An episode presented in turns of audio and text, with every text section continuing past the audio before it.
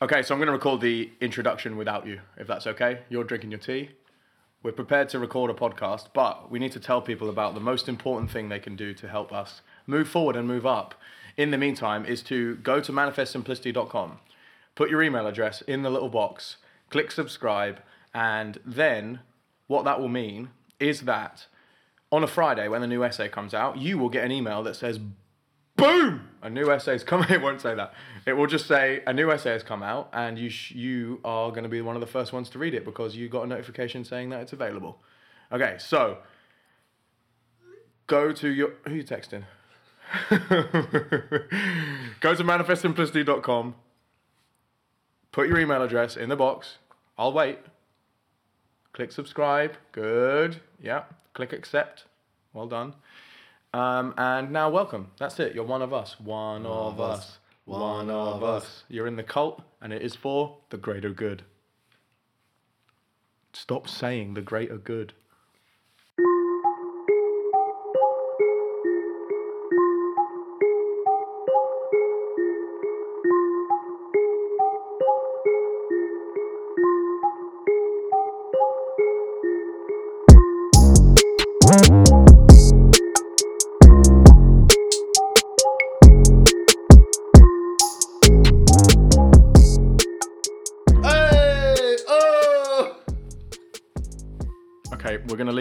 Because it- people need to know how ridiculously difficult it is to record a podcast with you. Hello, and welcome to Manifest Simplicity, where we discuss intentional living, minimalism, and searching for meaning in a world obsessed with more. I'm Nick. I'm Craig. And together we run a website called manifestsimplicity.com. We post essays, short thoughts, recommendations, and our rules for living a more meaningful life. Crags, what are we talking about on today's show? We, we, we, we, we, we is gonna be looking at a little bit of McFlurry. McFlurries. McFlurries. Man like Mackey's. Uh, the meaning behind the minimalism, again, part two, and pigeons, mate. All the pigeons. Sky rats. Sky rats. That's what they are. Floor dwellers. Yeah. Ezra has learned that when he sees a pigeon, he should go. Bleh. Really? yeah. Did you teach him that? I think Ollie told him, but it's so funny. That's bad. Yeah, it's good. Uh, anyway, you know what happens before we get into the good news section? Yes. What happens? We need to ask you some questions. All right, hit me with some questions. Me and the listeners want to know what's made you angry this week or a little bit frustrated. Um, I'm getting sick. Expand on that. I'm getting a bit ill. I've been working too hard. All I'm getting up too early, staying up too late, and doing lots of stuff in the middle. So you've hit burnout. So I've burnt myself out, and which is mean I'm getting ill, and I'm probably gonna have to eat a lot of soup. Ooh, soup. I- Do you like soup? I love tomato soup. I love a tomato soup. Now I've got one tin of chicken that I'm saving for the worst day. You know, the, Okay. you know the day where you're like, okay, cool, now I need to die. Yeah, that day I'm gonna, that day I'm gonna eat chicken soup. Yeah. Um, what else has annoyed me? It's raining. Load of family stuff going on. Yeah. But apart from that, yeah, I'm just getting ill. Well, ill, don't ill's, like the, ill's the peak. Like, Ill's ill's, so the top. bad. Yeah, I don't like being ill. But now tell me what's made you happy. Um, so, what you if you have listened to previous episodes of the podcast, you'll know that I write music. You do. I never Tell me more. I never talk about it. You you never you never ever ever in like forever have spoken about how you do music. Yeah, we don't talk about you, you and your dog, or photography, or music, or running. Those are the things we never talk No, about. No, we should tell people about music. Yeah, okay, like, so your music. I write music, and I am writing more music now. Right? Oh, so okay. I went through a load of old hard drives and tried to track down a load of old productions and songs I'd written. Um, which was like a really weird walk down memory lane of songs that I wrote when I was. There's songs on there that I wrote with my brother Pete when he was. Wait, how do I? um, He was.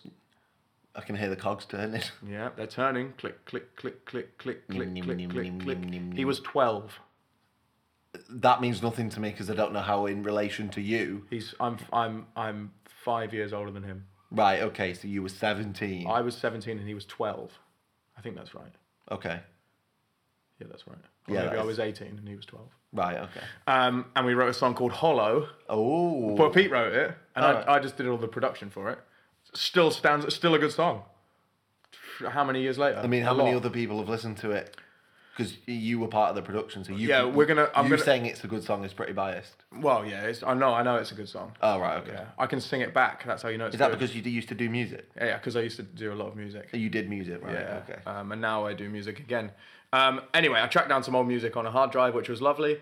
But the other thing, I found a hard drive that's got 10 years of production and songwriting stuff on it. It's got projects, old album releases, covers, things I recorded with other people.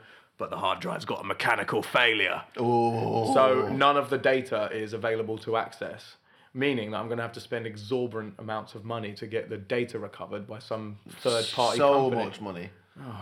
so much money. Um, but yeah, it made me happy to track down to track down music again, old music, and I found a load of like um, productions I'd done as like a like a in inverted commas a workout. Bunny ears. Yeah. We've not done that for a while. Bunny ears. We've not done that for a while. The only other thing we've not done for a while is the thing where you put your Synergy. you make you make your hands join together in the Interlock. middle, interlocking your fingers, and you do it slowly in front of your face, and that tells you that things are synced up perfectly. Um, yes, so I found a load of productions I did as a workout to like practice producing dubstep or produ- practice producing house music, and they are awful. Oh right. They're bad. One of what I was thinking. There's a lot of like dubstep workouts So on there. they survived. The good music did not. There's a lot of good music that didn't make it. Oh crap. So I'm gonna have to go through data recovery to find it all again, basically. Uh, and who do you want to shout out this week? There's two shout outs this week. Well, I- I know one of them because we've literally just found out about it. Ezekiel Julius Ireneo Ireneo Omosebi. Omosebi. Boom. Full name. Man like Julius. Zeke's from our job just got engaged to his lovely, lovely fiance now. And she said no. No, she And, uh, said yes. Well, no, they got engaged, so that implies that she said yes. Oh yeah, it does. My bad. You Never idiot. mind. Never mind. Um, so Zeke's has. I, I, we've not heard the story of how it happened yet. We're waiting for the group chat to blow up when he tells us what's going on. yeah. But he had some like elaborate plans.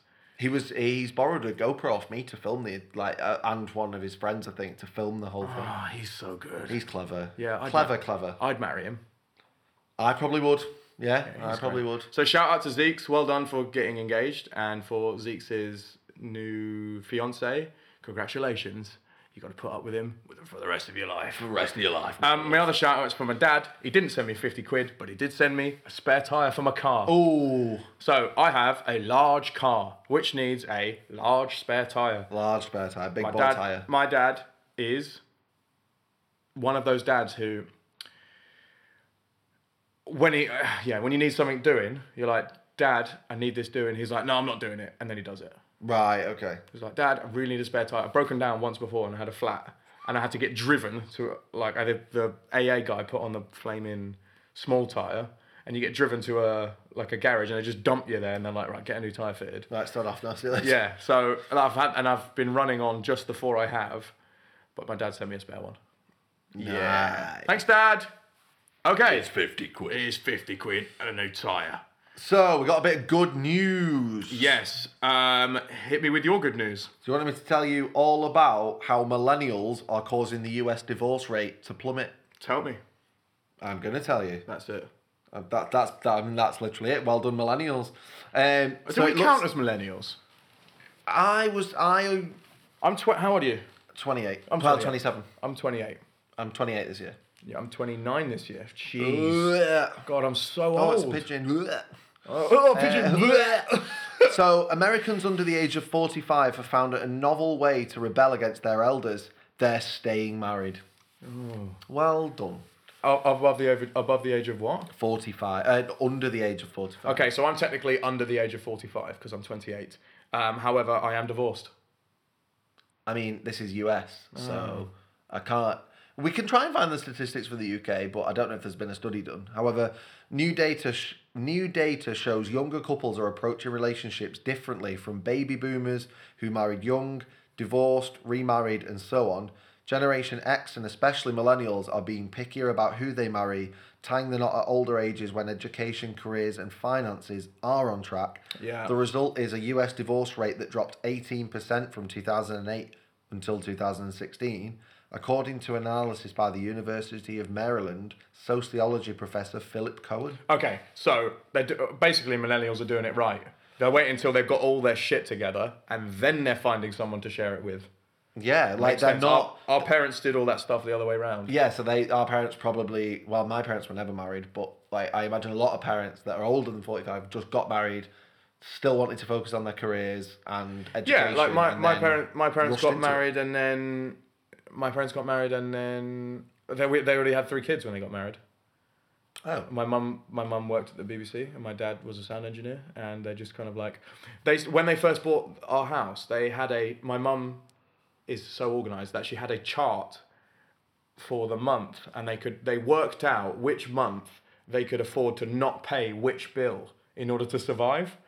So were like, right, well, if we don't pay the heating this month, they won't cut it off until the month after. But then we can pay it just before they cut it off, and then they'll put it back on. And then, Nice, that's smart. Yeah, so mm, they worked out how to kind of game the system a little bit.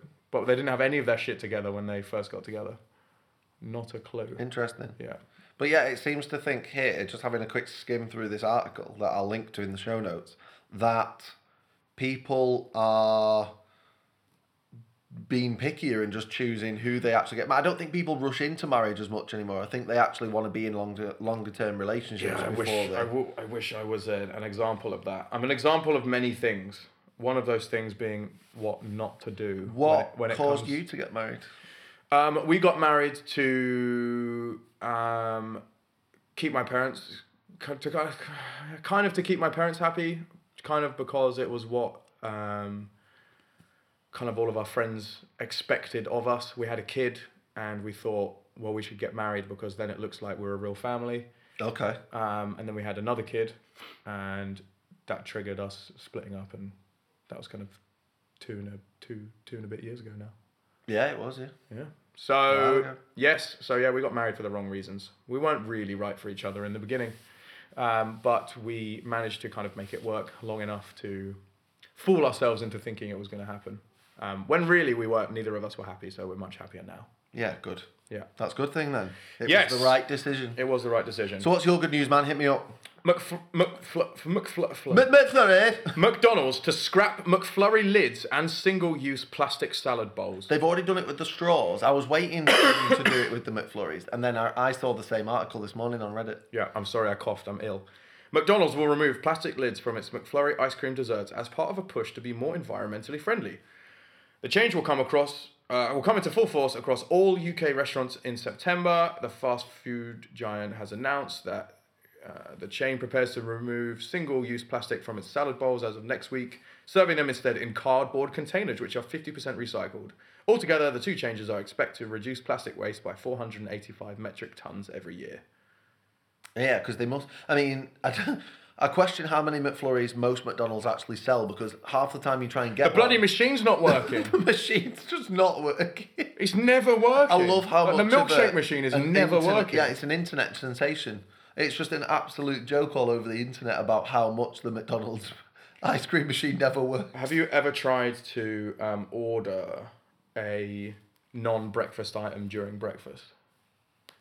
A non, no, I've never no. So go to McDonald's next time you're Before ten thirty. before ten thirty. Everyone, go to McDonald's and try and order something that's not on the breakfast menu. They freak out. Is what do you mean? They're like, uh, but, we- but it's breakfast and we can't. I'm like, yeah, I just want a cheeseburger. Have you seen? Uh, and they just sit there in Have you seen? Have, panic. have you seen Ant Man? yeah. You know the bit where he gets out of prison, he works at Baskin Robbins, and the guy goes, uh, "I'll have a burger." He goes, "No, oh, uh, well, we don't do that. It's Baskin Robbins. We do ice cream and and waffles." And he goes, um, "Okay, I'll have um, I'll have fries." He goes, "No, no, no, Baskin Robbins." He goes, "I'll have to whatever's hot and fresh, dude." I am remembering that scene. Baskin Robbins always finds out. Um, yes, so good things. Well done, McFlurry people. What's your What's your favourite McFlurry they've ever done? You know they're doing half McFlurries now Did they ever do a mini? Yeah, yeah, they've been doing them for, for the little men. for the littlest man, yeah. That means Luca can get a McFlurry that, he can, act- that he can actually bloody finish. Did they ever do a mini egg one? I mean, I used to be really basic. I just used to get the Smarty one. The Smarty one's really good. The. Smarty one's the best. Yeah, it's underrated. but I don't know if they still do the Smarty one. But the well, recently, I'm Oreo is very, very good. Mm, they don't did. think They I did. Oh, you know. Oh, I know the best one. They don't do it anymore. Jammy Dodger. I never had that. Oh my days. I uh, I did have. Oh, the crunchy one was okay. Yeah. But I did recently have the Aero one, and it was okay. And then I discovered they did a peppermint Aero one. I was like, that would have been better. Is that just like mint choc chip ice cream at the end of the day? Mint choc chip. Mint choc chip. Yes, probably. Okay. But yeah, well done on getting on the hype train, McDonald's. Yeah. Killing the it. straws thing. I'm still. I'm still reeling over that because. Yeah, it's a bit annoying that. Yeah, the, the it's not annoying because obviously it's for a good cause and it's like you know we do want to save the planet as much as we But can. they're bad straws. but they're bad straws. They're really bad. yeah, I've got a wet mouth and that straw's disintegrating in my mouth. Mm. Not, Yeah. not happening. Yeah. Okay, so what you so look, 15 minutes in, Bang on. bang on, mate. Um, Some would say almost the perfect time.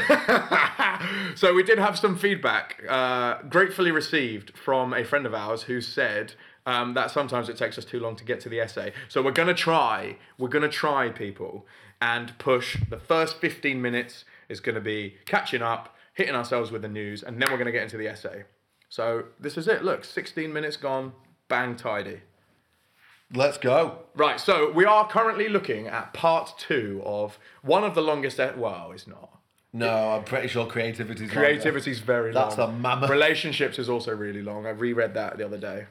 Yes. Um, but yes, we, we have written our minimalist manifesto, which if you want to read, you can go to manifestsimplicity.com forward slash minimalism.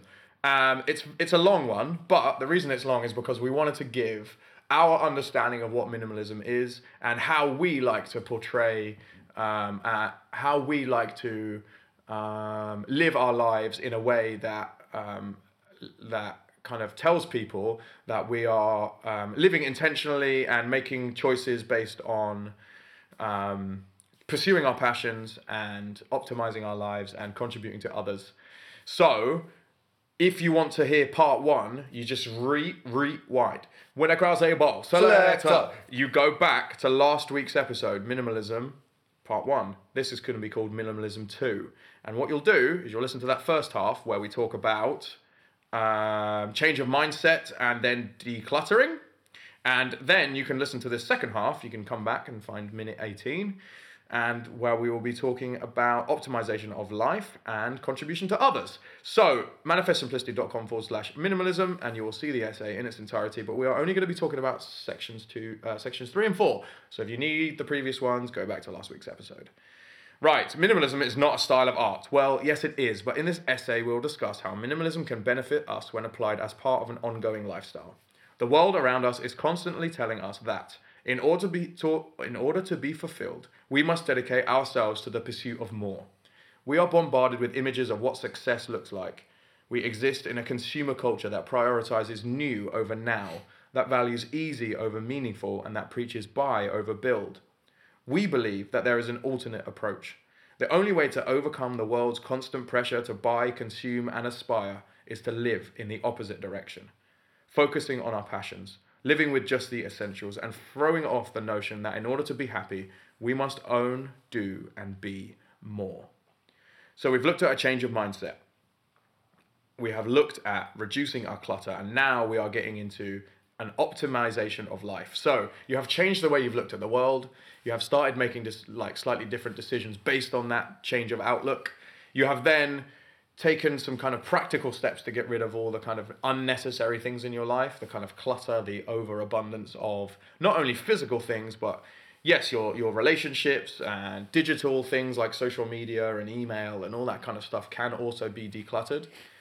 Um, decluttering your mind is obviously super helpful as well. And if you want to go back and read, we did an S, we did a little, we yeah, you can read decluttering, but you can also go back and read our write up on meditation because we did a little experiment a few months ago where we meditate. We tried to meditate every day. Um, and there's some information about decluttering your mind in there also. And now we're getting into optimization of life. So you have changed your mindset, you have got rid of all your stuff and cleared some space. And now we're talking about growing into the space that you have created. So optimization of life. Kraggles, you wrote this bit. I'm, I'm going to read it and then I'm going to read all the way through to the end and then we're going to discuss it. yes, yes, yes. Okay, optimization of life off the back of the previous two subjects. And if I cough and splutter, you'll have to forgive me. I am ill, and I did warn you. Optimization of life. A lack of clutter brings an opportunity for growth. Minimalism allows mental growth and provides us with the space to develop ourselves. We achieve the ability to focus on our passions, plan our time more meaningfully, and grow ourselves as people.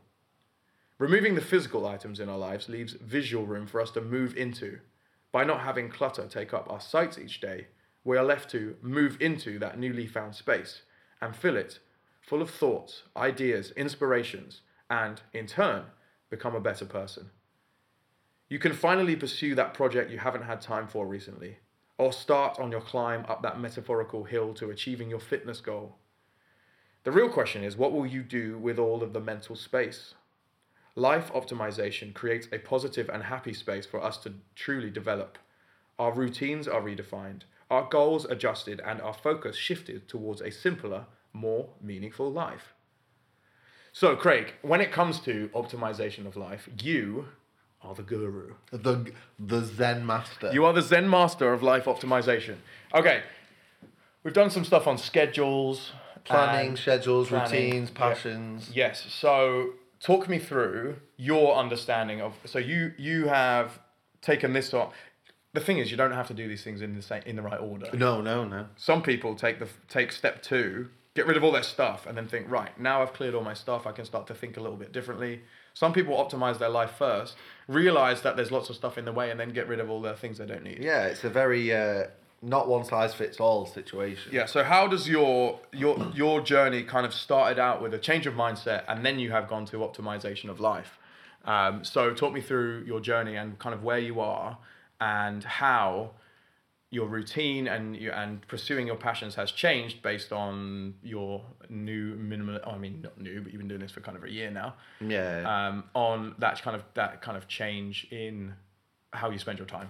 Right. So yeah. So I was someone growing up used to play a lot of video games. Used to. Um, I was always brought up very tidy, very clean, very organized, and it's always something that I think from a kid has has sort of been ingrained into me. So when it came up to minimalism, I hated clutter. I hated.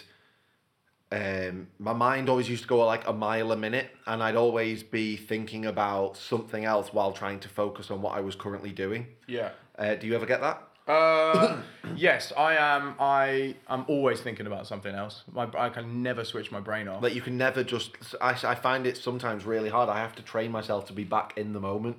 Yeah. And there are times when I'm currently in the middle of doing something and I'm on autopilot and I'm like, oh, cool, yeah, I need to do that tomorrow. Oh, yeah, I need to do that. And then I need to do that. And then I need to do that. And then I'll forget to do one of those like three or four things. And I'm like, Yeah. oh, damn, I need to do that. And my my brain, my space in my brain was just taken up with remembering things that I'd forget, that I'd think about once and forget to write down or organize or plan. yeah. And uh, with minimalism, having less visual clutter meant more space for mental.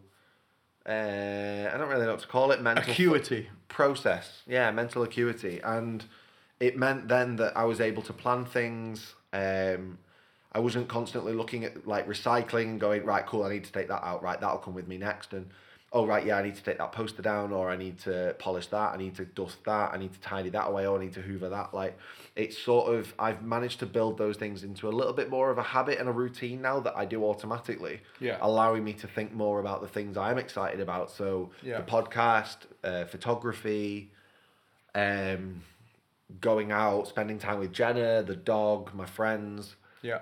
So having that, what I wanted to try and convey in that short little piece that I wrote there was seeing things visually can also take up a lot of your mental space. Yeah. It's like walking into a room after forgetting to tidy something. You can be like, right, okay, Nick, cool, I need to do that. And by doing, by seeing that and having that thought, you're then taking away from the things you actually want to be thinking about. Yeah. Um, and that's something that I've worked on a lot. So after reading James's James Clear's book Atomic Habits, Did you just first name him like your buddies? James. James, Jimmy and James. I was going to say Clear's book, um, like I'd nicknamed him. Yeah. But We after call him we call him Windows because he's so clear. after reading that, I became suddenly a lot more aware of what my habits were and where I was going wrong. But not necessarily wrong, but where I was letting myself down. And coming home from work and sitting in front of the TV and wanting to play games or watch TV shows was a was a habit I had. Yes. And I really wanted to get out of that habit. Not that it was bad per se, but it was unproductive. Yes. And I wanted to come home and say there was pots that needed doing rather than go, okay, I'll do those later. I would just get home, I would do them while I was up. I would Yeah. and my new reward would be playing the games or watching the TV show or editing the photos or it would be something or something that I enjoyed, like Yeah. a reward to myself. So I've now slowly but surely started to increase my habit of being a bit more proactive with things so that I can then spend the, my dedicated time thinking about what I want. Yeah, so I think the the optimization of life thing is interesting because um, it doesn't just obviously the yeah you're you're right you're you've you've talked about it in, in like a wider sense Yeah. like in order to allow ourselves time and energy to focus on the things we want to focus on it really does help to have all the other stuff either automated or part of a routine or part of a habit that recreates Or planned. yeah or just planned out. Another part of it is planning, like using um, the essay I wrote on routines. Yeah. Is basically all like tasks. I think I called it. Uh, it was all about planning things properly and using apps or pen and paper and just Yeah. writing stuff down helps Yeah, a getting lot. getting ahead, getting ahead of your own brain. Um, I think life optimization, and this part particularly, is um, is actually wider than that because it takes into account things like sleep, Mm. things like nutrition, um, planning. Obviously, we've talked about routines and habits, but also things like finances. Yeah, definitely, hundred percent. and passion, making your passions a priority. Um, I think overall, what it should what it should break down to is like you have finite time. Don't waste it doing things that don't build you up or don't build other people up. And if you are literally coming home from work, eating a eating a ready meal, and sitting looking at your phone while the TV blares in the background, not talking to the person that you live with, and not exploring a passion and not moving yourself forward in life, then you you have an opportunity right here to kind of reassess and think how could I be using my always be thinking how could I be using my time better? And if that means planning in I have to I mean I have to plan in everything otherwise it just doesn't get done. Run write eat. Eat, yeah. um, yeah, like dedicated time is super helpful, but it definitely extends further than your routines and habits and your planning into things like yeah, sleep and nutrition. And I think you have to be careful not to put too much pressure on yourself, though. Like one of the habits I sometimes fall into, or the the bad habits I fall into, should I call it? Like it's putting a lot of pressure on myself. So if I tell myself, "Cool, I want to be better at uh, getting out the house more," uh, Yeah. and I don't do it for like a week, I'll I'll I'll beat myself up about it, and I shouldn't because then I don't want to do it, and I'm like, oh well, I've not done it a week, you know, like oh, and then it starts to make me feel bad, and I fall into a rut of feeling bad about it. Right. Whereas what you do need to do is like, you know what, I've had this week off, I'll start back up again. Um, Yeah, like I, I But I'm not saying take a week off. I'm just saying don't be too hard on yourself if Yeah. because life gets in the way. Correct. You, you know, I was like just gonna say yeah, you can't really control everything else that's going on. No, exactly. And you know, there are extenuating circumstances. That life will get in the way sometimes. Work may get in the way. Kids, you know, the dog, your partner, um, family, friends, anything can get in the way. So don't necessarily beat yourself up about it. Um, just try and get back on it as quick as you can and make yourself feel better about it. Yeah, like I, I, I think that. Oh, there's a really good quote about failure. Failure is not the end of the road. It is a tight bend that you cannot see around without forward movement. Yes, you just have to keep going. I like that. Who's who's that from? Me. Oh, you made that. Oh, right. Okay. I mean, that's that's powerful. Yes, it is. That's that's very very powerful. Yeah, Uh, so yeah, really, really like that. Failure is not the end of the road. It is a tight bend that you cannot see around without forward movement. There was a really good quote I heard recently, and I, I'm I'm gonna hate myself for mentioning it now because Butcher it. Go on. No, I can't remember what it is. Uh, I just remember like I think I must have been watching like Fear the Walking Dead or something, and there was a quote in there. Uh, that one of the characters says to another one, and I was like, "Wow, that's actually really good." Yeah. And I really meant to write it down, and I completely forgot. Ah. But I'll, Um, I'll have to rewatch the episode and find out. your- I'll, I'll put it in the show notes. Your your quote that I really liked about life optimization was that you don't ri- this actually might not be yours it might be James Clear. You do not rise to the level of your goals you fall to the level of your systems. Uh, that might have been James Clear. yeah so you don't you're we don't you're not being judged on on the level of the things that you're trying to achieve. You, that's not what defines how well you do but you what defines how well you do and how fucking uh, how far you go I just said fucking by accident how far you end up going yeah how far you end up going is how the kind of bed that you're living on, the kind of bedrock of your life, how set in stone that is, that stuff, your routines and your habits and your planning, that stuff defines, AKA the systems. aka your systems, defines how well the rest of your life goes in some circumstances. Um, so, yes, life optimization.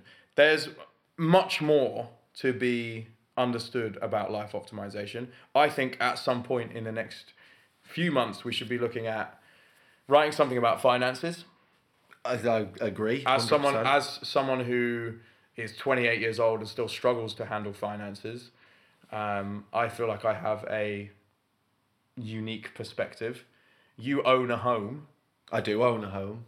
I'm a renter. I am someone that has in the past struggled with finances Right. very badly. Yeah. Uh, not while I say that like it's awful. It's not that awful, but my previous job um, and various other situations, I got myself in a situation where I used to be quite frivolous with Right. things and like a store card would be nothing to me and I always knew I never wanted a credit card but things like store cards and just buying things for the sake of wanting them and being like Yeah. okay I will sacrifice this to buy myself this Yeah. um, got me in a situation where I was very unhappy and in a bad situation with it. Yeah. And I clawed myself out of that with help from my friends, uh, which I owe a lot to. Yeah. Um, paid it all off now, paid it all back, and I'm on the up and up. So. Yeah, nice. I think definitely we should do something about finances. It's been something I've been toying with writing about for a couple of months, but haven't found the right the right inspiration or the right time to put it together. I think minimalism does help you a lot. and someone like Matt D'Avella doesn't tend to shy away from something like that. How much, like, I think he was like £96,000 pound in debt Yeah. when he, and he moved back home with his parents And he after off- university or off whole college. Uh, and he read a book by Seth Godin. yes. and uh, I can't remember the name of the book, but we will find it. And His blog is incredible, by the way.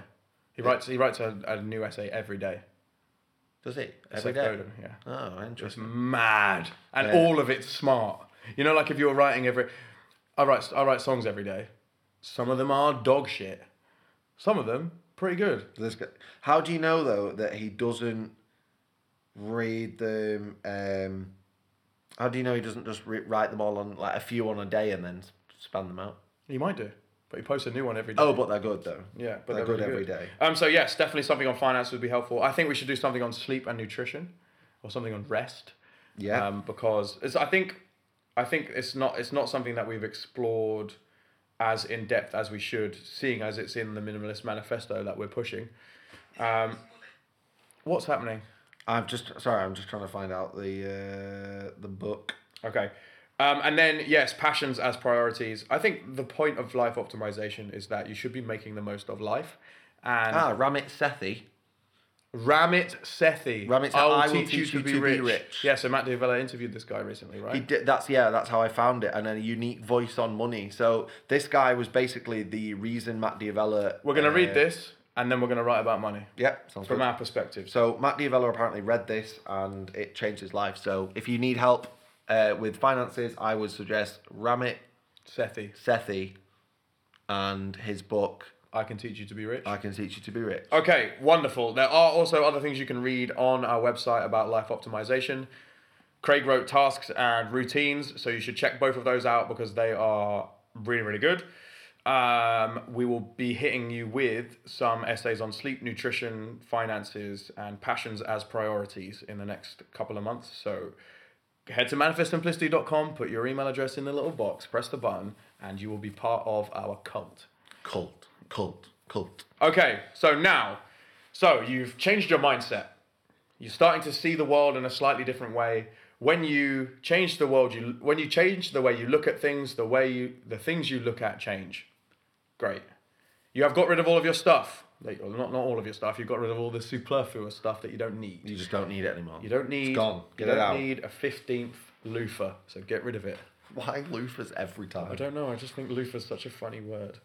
Um, and then you have started to kind of move towards a a optimized way of life. A more where- productive approach. where you are sleeping better, you are having healthier relationships with your partners and your friends, you are pos- more positively thinking, you are better planned, you have routines in place that help you move forward, you are prioritizing your passions, and then once once once all of that is in place, you can think about how you contribute to others. So this is part num- part four.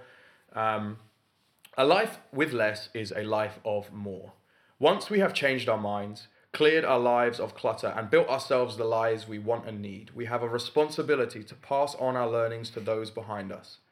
In our essay Uphill, which is one of the first ever ones on our It was on our site, yeah. we spoke to Charlie Dark, who is the founder of Run Dem Crew and is a Lululemon uh, ambassador and a yoga teacher and a DJ and a poet and basically an all round legend. Um, we spoke to Charlie Dark about his motivation. What we learned about forward movement is that when we win, we allow others to win too. The wake we leave behind us when we move is an invitation for others to do the same. If we have found the secret, which we believe is a life of simplicity and intentional, meaning focused decision making, it is important that we share that message with as many people as possible. Maybe not through preaching and teaching, but just through living as an example for others. So I often get this question Nick, why do you have so much energy? You do have a lot of energy. I do have a lot of energy. Um, my answer is normally, I'm just having a really good day, or like, I'm just really happy, or I'm just excited to be here. I'm excited for, Life. I'm excited for life. I'm excited to help some people today. I think you said to me yesterday, guess who's gassed? And then the answer was obviously you, and you were like, I'm excited to be alive. That's it. That was a conversation we had briefly yesterday. Yeah, and then my answer, this is what my fictional answer would be. Oh, okay. I'm always excited because my joy is not diluted by the end endless pursuit of things. Ooh. Can you imagine the snobby approach. Can you imagine someone who actually answered like that? Um, so once we have once we have changed our approach, decluttered and optimized our lives, we can pass on to others that which enables us to reach a place of simplicity. We reduce life down to its essence, and it impacts three main areas slightly differently. So when you hear us, when you hear the end of the podcast, you hear us go out with this this little statement which defines what we're trying to achieve with our minimalism. So, brain, heart, and mind. Brain, less clutter and fewer distractions means renewed focus and greater intentionality around the things we need to get done. Perfect. Heart, when we're not overwhelmed by life, you give your heart permission to explore passions, follow new paths, and grow emotionally. Awesome. And then the mind. The space in our lives is best used by our creative minds. Let go and get going. Ooh. So, live a life of intention. Rid yourself of the excess of life. Reassess your situations and through it, view it through a lens of simplicity. And remember, when your life is simple, you allow space for your brain to work, for your heart to explore, and for your mind to be creative. Simple isn't always easy, but it's always more fulfilling. And we'll see you next time on Manifest No, we won't, because that's not the end. It's the end of the essay, but it's not the end of the podcast, everyone. So don't switch off just yet, because Ask Reddit is coming up in about 10 minutes. Um, okay, cool. So, yes, you have changed the way you look at things, you have decluttered, you have started to kind of move towards a place of greater uh, intentionality around your routines and your finances and your sleep and your relationships. And then I think it is about how we can contribute to others. The way we've discussed contribution to others in this essay is yes, telling them about how not telling them, but like showing people that there is an alternative to the way that the world expects us to live. If you chase upwards, all you find is is discontent. If you chase downwards, you reach solid ground. That's kind of what we've always been been talking about and what we're kind of the message that we're trying to share with people. But contribution to others is also pretty simple. It's helping as many people as possible from the situation that they're in to a situation where they're happier. If that means us volunteering, that's what we need to do. I saw this happen today when I was walking back from town. Yeah. Uh, I was out photographing the Manchester Day Parade, and um, there was a girl that seemed to be near my flat there, on, on the canal. There was a girl on with her bike, and she wasn't riding the bike. She was like pushing it along, but it was le- leant up against the wall for a second, and she like was doing something with it, and then like gave it a kick on the on the suspension, not like an aggressive one, just like she was trying to get it working. But the bike looked fine. Yeah. And then she lent it off the wall and started walking away from it, and she didn't seem to have much trouble with the bike moving along. So I thought, oh, that was a bit weird. Maybe that maybe she kicked it back in place or something. Right. And then the guy that was walking in front of me as we were coming up the slope off the canal turned around and looked, and she was leaning it against the wall again like there was something wrong, and decided to turn around, go back over to her and help her, despite them both going in opposite directions. Yep. For sure. So he'd obviously realised that something was potentially wrong, stopped, turned around and checked, um, and then ended up basically going over to help her. From what I understand, like, I carried on walking and didn't see the outcome, but Yeah. So it's a it's a it's a small yeah. So volunteering and then also things like that, like acts of kindness, where if you have if you have the knowledge of how to un unhook someone's stuck chain on their bike, which I do, and someone has a stuck chain on their bike, it's part of our responsibility as people who are kind of trying to live as intentionally as possible to try and help other people if we have the the ability to do so. That te- doesn't teach that other person as well. Like, so while you're doing it, yes. show them Yeah, how so- to in case they didn't already. fix it and then say, look, this is what I did for next time. All you, all you, all I did was I pushed this back. It takes a bit of brute force. You pull it out, you hook it back on, and then you like I've done that before. I've been out on a long run, and that exact situation happened. A guy came off his bike in front of me, Oh yeah, you've mentioned and his chain before. and his chain like got trapped in the in the back wheel, and I forgot to stop my watch, so my run ended up being like three hours long or whatever. But I was there for like Lies. I was there for like 40 minutes trying to help this guy solve his bike problem. And then, yeah, we just literally, we, we, we solved it. And ever, there was like three of us by that point. Um, but like a normal, and I'm doing bunny ears again, a normal person's approach to that would be like, oh, that's a shame for that guy. Hope he gets it sorted. Or not even hope he gets it sorted. Oh, that's a shame for that guy. And Yeah. carry on with your day.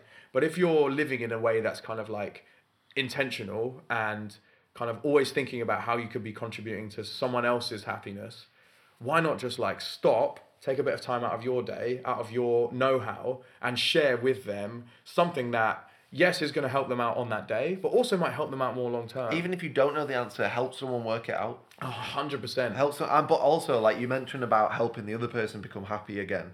Like the amount of times I've helped people before and felt happy because of it. Oh, it's Oh, yeah. so it's so so good. Yeah. Like I've helped someone get somewhere, or I've helped someone with directions, or like you say with the bike chain situation, and you feel better for it afterwards because now they're not in a bad situation, you're not in a bad situation, and you both feel good for it. Yeah, helping people, like, Everyone is elated. Correct. Contributing to other people actually is a little selfish because you feel great afterwards. When you've helped mm. someone out and you've kind of gone out of your way or kind of taken some time or energy, a bit of your attention to help someone move from where they are to where they want to be, it does feel great. Yeah, it it does feel really really, good. really, good. Part of our job is doing that for people every day, Mm. which I lo- is part of why I love what we do um, and this podcast as well has in its own way helped some people move from where they are to where they want to be which is the entire reason we're doing what we're doing.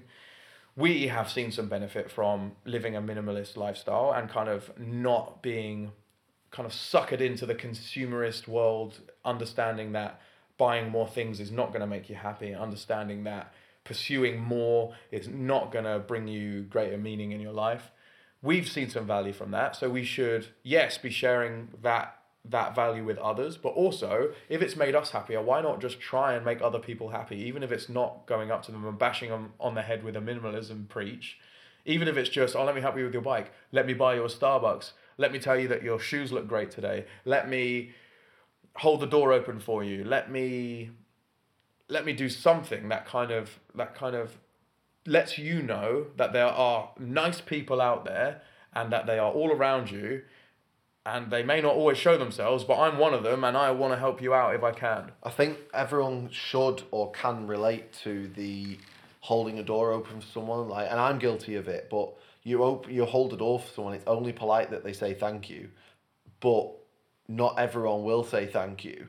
And it's interesting that a lot of us automatically, as a society, expect other people to say thank you, and when they don't, we're annoyed about it. But they didn't ask us to hold that door open. We just did it. Yeah, I think I think Yeah, So there's, a I- I there's a think the weird there's a weird is line, tough. isn't there? Yeah, Like, it's a tough one. am I doing this because I want you to say thank you, or am I doing this because genuinely I just want to do something nice for you? That's why the that's why the McDonald's and Starbucks drive-through thing is interesting Mm. because you don't give them an opportunity to thank you. I did it this morning. Oh, did you? Yeah. So I I got I got me a wrap and I got me a coffee. Got you. Not this morning, the day before. Oh, the I drive-thru. got my wrap and I got my coffee at the drive-through. There was one guy behind me in his car, and I said, "What's he ordered?" Double check he's not ordering five thousand hash browns. He ordered a coffee and he ordered a hash brown. I was like, "Cool, I'm gonna pay for it." She was like, "What?" I said, "Yeah, I'd like to pay for that guy's as well if it's okay." And she said, uh, "Okay, cool." And I bleeped my card again. It went through, and then I went to collect mine. And before, and as I got there, as I got to collect the food, he was obviously arriving to pay. She said, "Oh, it's all right. Someone's taking care of it." The guy, obviously, I mean, I wasn't there, but this is what she, I imagine she said. The guy in front of you's taking care of it. I skirt out of the car park so that he can't like come up and be like, "Thanks so much." I don't want to be thanked. I just want to do something nice. So a funny situation would be imagining that guy going, ah, what a mug he's paid for my food, and you're like, That's fine. no, but that's what I mean. Like, you'll never know what his reaction was, Yeah. but you don't need to. You know that you did a nice thing. Yeah, I did. A, I did a. I did a thing for someone who. My only hope is that that people pass it on a little bit. I Yeah. want. I want to. I want to do something nice for someone, and then they feel so good about it that they go, "Oh fuck, that's a really Because novel the idea." next time they go through that same drive-through or a drive-through again, they might be like, "Oh, do you remember that time that guy bought me a coffee? Or do you remember that guy that time that guy paid for my drink or my food?" Yeah. Like in front of me. Oh, I might do that. What's who's behind me? You know, so you might be passing it on. You never know. Yeah, you I could have inspired someone I, to do I it. think like This podcast may have inspired someone to do it. yeah, let's hope so. Um, I think like yeah, part of our, our job job at work is we we help people and we don't charge. Sometimes Yeah, we no, solve, we don't, solve yeah. a problem. We don't charge. People go, "How much do I owe you?"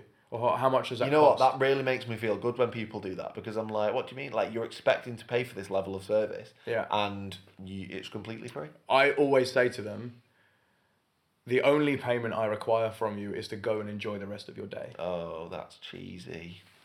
Oh, that's cheesy. Do you think? Sorry, Sorry, I saw a pigeon. Woo! Saw There was a pigeon flew past. It's okay. no, but like it is the, the sentiment is there, even if it is very cheesy. no, it is, but It's- it's, very you to say that. It's though. very me to say that. Yeah, I'm, I'm a bumper sticker. I'd be like, it's fifty quid. It yeah, yeah, give me fifty quid. No, I think like if if we do things to be thanked or paid, that's one thing.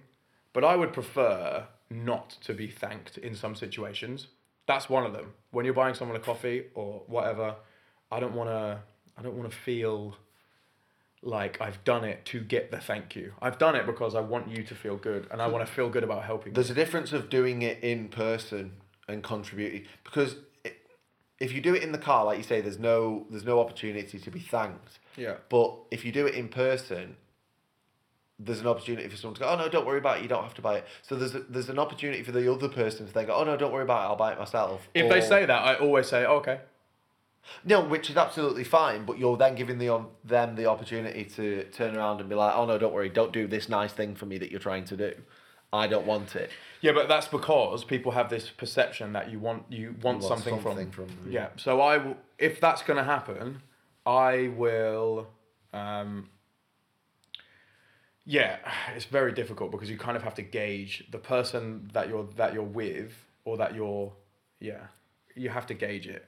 If it's a, a lovely old lady or a lovely old man and you're like chatting to them in the queue or you I don't know you know Do you- do you know can, what, actually, you can gauge the situation prime example of this. Sorry, I'm just I'm having a thought that I need to get out while you're talking about this, and it's it's just interaction with other humans, like other strangers. Yeah, oh, Like, I so obviously- love I love an interaction So I know you. Obviously, I can have an interaction with you, absolutely, it's normal, it's fine. But to have an interaction with a stranger, is very unusual for a lot of people. I had can- one on the way here. You did, and so did I, sort of. Yeah. So on the way to Mix tonight, there was a massive accident, and the lane was closed. There was like hundred police cars around dealing with some sort of nonsense. I think there was a crash because there was a fire recovery vehicle that went past me on the way to it, flashing Right. lights. Okay. So I, I I didn't see that, and I was only just ahead of you. Right. But the the loads of roads were closed off, and anyway, um, I let this car go in front of me as it went to turn left, and I was like, "I'll follow you." Yeah.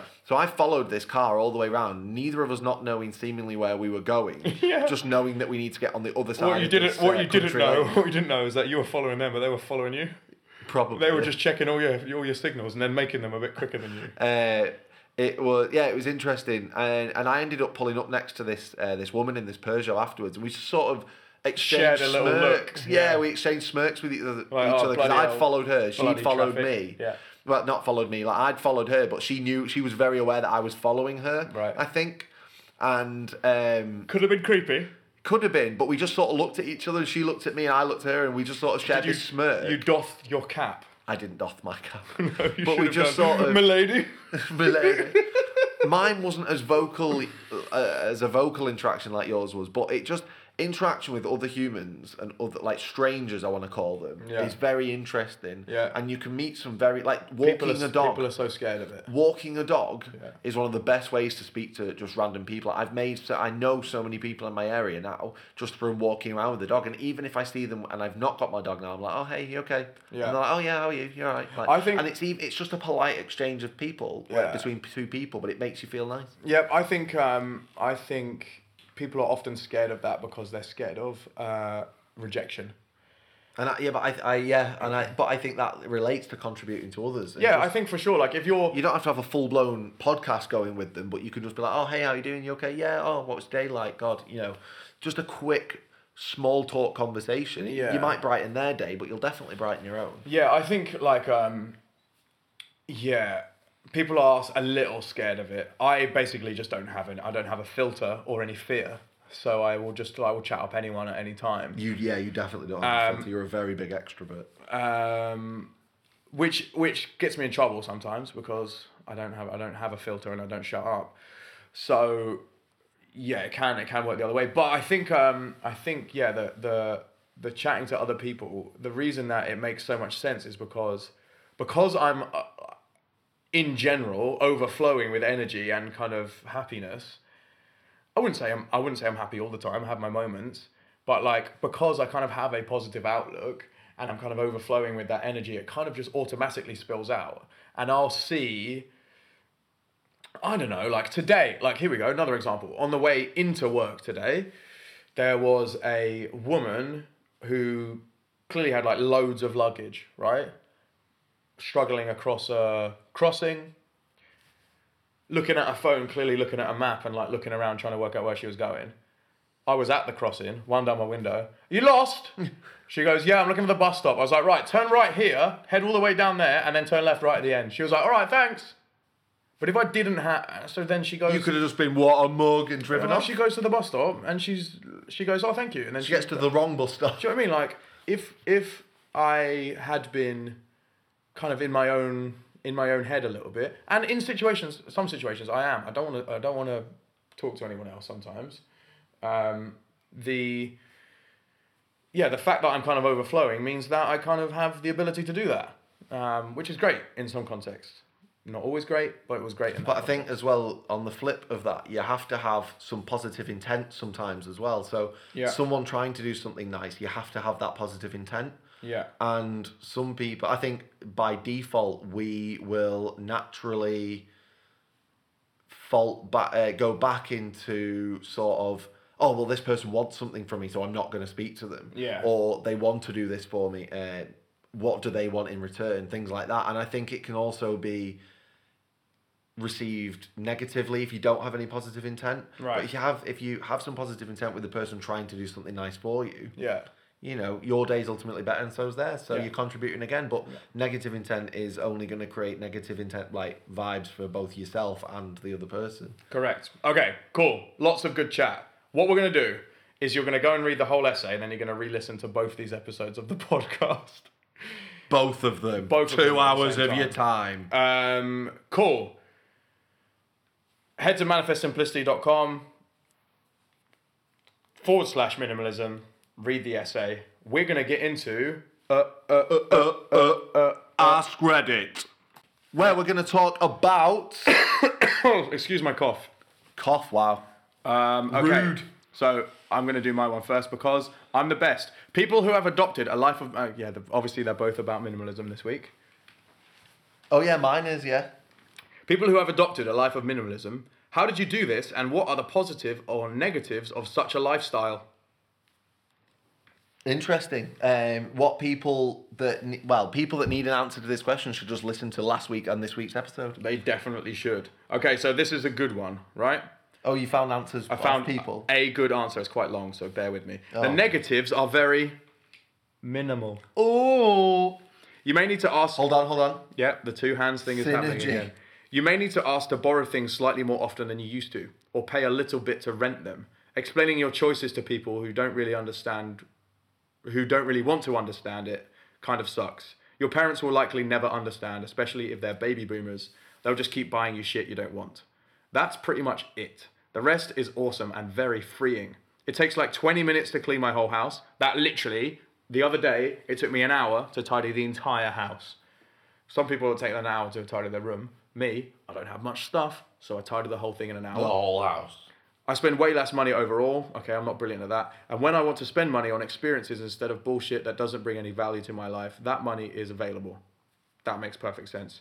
Or when I actually want to buy something, I can, I. You get oh you get the quality version instead of the cheapo version without worrying about it. So my dad always says if you buy cheap, you buy twice. That's yeah. A lot of people do the same with like phone cables and stuff, don't they? Yeah. I feel no pressure to keep up with the Joneses because I left that meaningless existence behind. I mean, my existence is still meaningless, but meaningless in the way I want, not in the way that the mindless consumer propaganda machine tells me to be. It's hard to picture not having enough money that I'll need to work by the time I'm 45. I'm completely I've completely broken the buy stuff to fill a hole thing, get bored with said stuff, buy more stuff cycle. I don't really worry about things getting stolen anymore. It's all just stuff that can be replaced. That's interesting. That. Yeah, the things the things that agree with matter can't be bought, sold, or shelved. done. And for me as well, like that is the big one. Like buying, not buying cheap and buying the good stuff. Like, don't just buy something because you'll buy cheap for the sake of wanting to get the product Yeah. or the item. If you buy something that will last you, yeah, you can spend, you can afford to spend a bit more on it, and it will last you longer. Yeah. Yeah, Yeah. yeah, Yeah? You get me, bro. Yeah. So I, uh, my example is a uh, pair of of uh, shoes. That's it. Yeah, they're worth. If they're you worth buy if you buy cheap shoes, they fall apart and they break and they don't last very long. If you buy expensive shoes, but you know a good quality, they're gonna last you much longer. This people say this about Nikes. Like I had a pair of Nike Air Maxes, the remake, the '97 remakes Yeah. in red and white, and they last. I, I paid about hundred pounds for them, and they lasted me about two and a half, three years. Amazing. And some people may get them to last longer, but I wore these like every day, Yeah. and they still lasted when I threw them away. Yeah, I've they I've, just worn. I've had these con- this Converse pair of Converse that I'm wearing right now. I've, I've owned for two and a half years. yeah, and they, they look it's still in okay condition. They're like, in not really good heavily worn. condition, but they are the soles are starting to like. What I found as well is since driving last year, over a year now of driving, um, they that trainers last me longer. Yeah. So when I buy a new pair of trainers, because I'm not wearing them in all weather conditions. Yeah, I'm and also you're not car, walking everywhere. and I'm not walking in them in a lot as much anymore. Uh, like just for all sorts of places and getting them in all sorts of weather and having to wash them and stuff. They Yeah. are lasting me a lot longer. For definite. Yeah, so another good answer in here was I adopted less minimalism and more intentionalism. We don't care what you call it. Essentialism. We don't care what you call it. We call it minimalism because it's very simple Just and being people get it. We call it also, yeah, a change of your mindset. So it's like smart thinking living, intentionalism, essentialism, something about having only the things you need and then using the rest of the space that was filled with consumer nonsense to pursue your passions and help other people. Yes. I own uh, has no purpose, or if if what I own has no purpose or a purpose that is better served by another item I own, then that item is no longer something I will own. Donated, sold, gave away tons of stuff. Positives. Life is pretty clutter free. I own exactly 459 items, including my shirts, pants, socks, and underwear, counting as individual things. That's pretty sick. I'm going to count how many I have as soon as this podcast is done. I don't feel compulsion to buy more things when I know everything that is mine in the world. I still like looking at nice bicycles in the internet and watch reviews, but as it stands, I'm satisfied satisfied with the one I have. Negatives. When I, this is why I'm to me as well. When I was going through this change, people kept asking me if I was planning to kill myself. Honestly, made the process much more tedious than it needed to be. I recommend trying out minimalism. It's honestly a calm way to live, and you can focus on what what and where you want to spend your time and attention literally when I first started getting rid of all my stuff, someone was like, "Right, are you dying, or like, do you have some sort of ailment that's not available to see? Yeah. Or are you going to top yourself?" And I was like, "No, I'm just getting rid of all the extra stuff I don't Yeah, need." you don't need it anymore. Um, hit me with your question, Craggles. What uh, is a subject that you could speak about for 30 minutes straight without any preparation? Um, I could do minimalism. I could. al- Minimalism for this essay, for this podcast, is the obvious answer. Yeah. However, some of the answers I found were pretty good. So one of them was the behavior of street birds. Mm-hmm. And yes, they're on about birds and not Street birds, not not whores not of the night. Whores of the night. uh, so pigeons, and one of the facts they put underneath was pigeons bob their head. They're not 100 whores. They're ladies. They're hardworking ladies. ladies of the night. Yeah. Pigeons bob their head at 150 BPM. So if you're listening to drum and bass and watching a pigeon bob its head, it looks like it's raving along with you. That's amazing. And another one was someone put Lord of the Rings because they know more about Middle Earth than they do about their own country. They do, right? Did you copy and paste that? Uh, no, I think I wrote it. Okay, good. I just wrote what. they- Because if they knew more about Middle Earth than they did their own country and they didn't capitalize the M and E of Middle Earth, they clearly don't know very much about Middle Earth. no, they Middle did. I just didn't for the Okay, point. good. Because I know a lot about Middle Earth. I don't. I love Lord of the Rings. They came out the 17th, 18th, and 19th of December in consecutive I think you years. told me. Yeah. And my birthday is the 18th, so we went to see them every year for my birthday. Every year, except And- obviously you couldn't go for the nineteenth because it wasn't your birthday. No, we went on the 19th. Well, yeah, but not for your birthday. Your birthday was the day before. Shut up. All right. Okay. Um, and then uh, we watched all the extended versions for the next like, few years after that. Yeah, so the shards of Narsil were reforged. That's right. Correct. There's some Lord of the Rings shit for you there, bro. All right. We're okay. ready for that, just were you? turn this into a I Lord could of the Rings. I could talk about I could talk about um, Harry Potter. I couldn't talk about Harry Potter for half an hour, I don't think. Not? we talk about minimalism for an hour every week. We I do do that very easily. twice over. Um, I could talk about probably I could talk about writing music. I could probably talk. Oh, I could talk about running for months. I could talk about running a lot. I could talk about design. Yeah, you're good. I could probably talk about structure of planning and the advantages of being an organized individual. Yeah, I could talk about uh, flavors of ice cream. Flavors of ice cream is a good one. Yeah. Um. Okay. That's it. Yeah, So- we're wrap- wrapping up. So remember, everyone, if you need to talk about something for half an hour, make sure it's minimalism. And if you want to learn things, Or ice cream. if you want to learn things to talk about in that half an hour, you can listen to this week and last week's podcast. On Part one, part two, minimalism. That's it. Um, right, it's time for us to get back to the real world, but we'll see you next time on Manifest Simplicity. If you enjoyed this podcast, please leave us a five. and I- Five. And I, mean five. Five. A five star review. That, Five. people, that way, your app will go, oh, five star review, bump that up the chart. If you want to read more things we've written, check out the blog at manifestsimplicity.com. And if you want to keep up with our daily lives, you can find us on Instagram by searching Manifest Simplicity. On Instagram, we are now at Simplicity Pod. We are also at Simplicity Pod on Twitter. Everything's. Oh, Oh. the two The- hands are going together the again. two hands have combined. The two hands have combined again. Synergy. Yes, so we have been looking for a handle to use for the last few months, and we found one Simplicity Pod. It works on both Instagram and Twitter. So there you go, Simplicity Pod. That's it. That's it. What's your Instagram? Craigo underscore W. I'm MWSXB. That's long and complicated. It's but not, it's five letters, short. I used to write in a writing team called Spring Break. Eh, That's what the SXB is. because we were top trendy, right? We repra- re- replaced replaced the I in spring with an X. Oh, Spring break, right? So MW Mick Warwick, spring break. MW, Amazing. MWSX. and now we're boring everyone. And now we're boring the shit out of everyone. Remember, when your life is simple, you allow space for your brain to work, for your heart to explore, and for your mind to be creative. Simple isn't always easy, but it's always more fulfilling and better. and much better.